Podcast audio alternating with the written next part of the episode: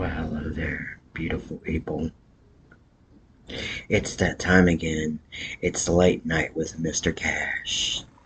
So, grab your drinks, your pack of cigarettes if you smoke, or your blunts, and let's just jump into it.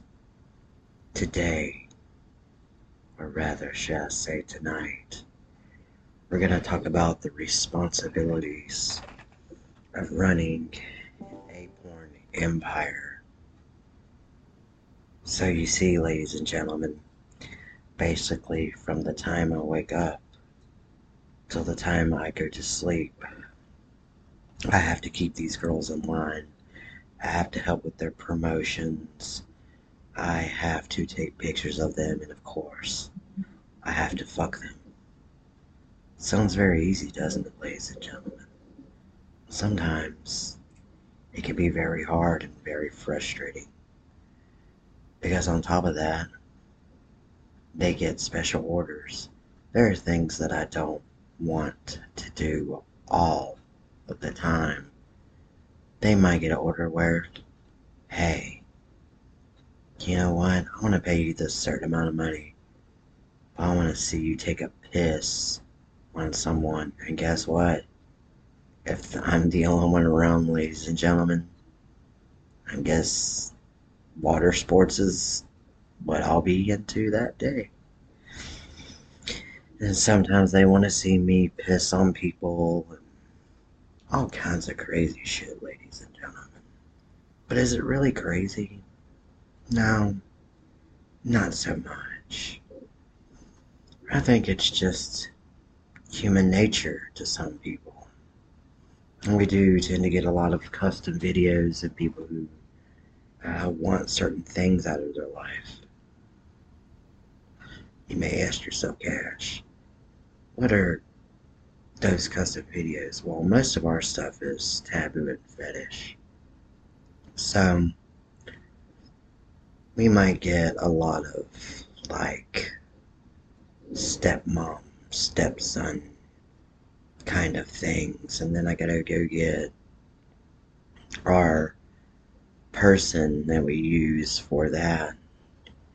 And uh, that's all I'm gonna say about that specific thing.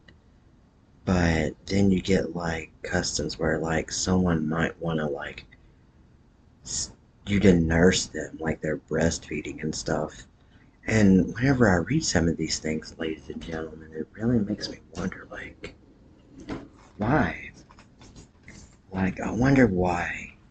And then it makes me wonder, like, maybe they had a not so good childhood with their mother, or maybe they were adopted, or something like that. So even though that people are into some weird things, well, what a lot of people would see as weird things, there may be a reason behind it. Um, something that I'm sure most of you are aware of is a lot of people who go into the adult entertainment business uh, when they were younger, they were um, sexually taken advantage of I can't. I, I don't want to say the R word, um, just in case for future sponsors.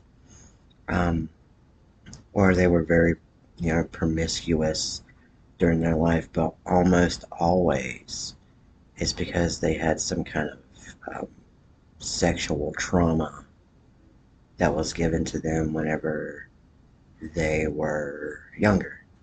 And this isn't everyone in the industry, ladies and gentlemen to be honest, some people just love to fuck, and if you love to fuck and can make money out of it, of course. They always say do what you love. And if you love to fuck and you love money, porn is definitely the industry for you. But you also have to be able to conduct uh, yourself in a certain manner and be professional. And that's why, ladies and gentlemen cash only works with professionals. Till next time, ladies and gentlemen, have a good night, and I'll see you next time.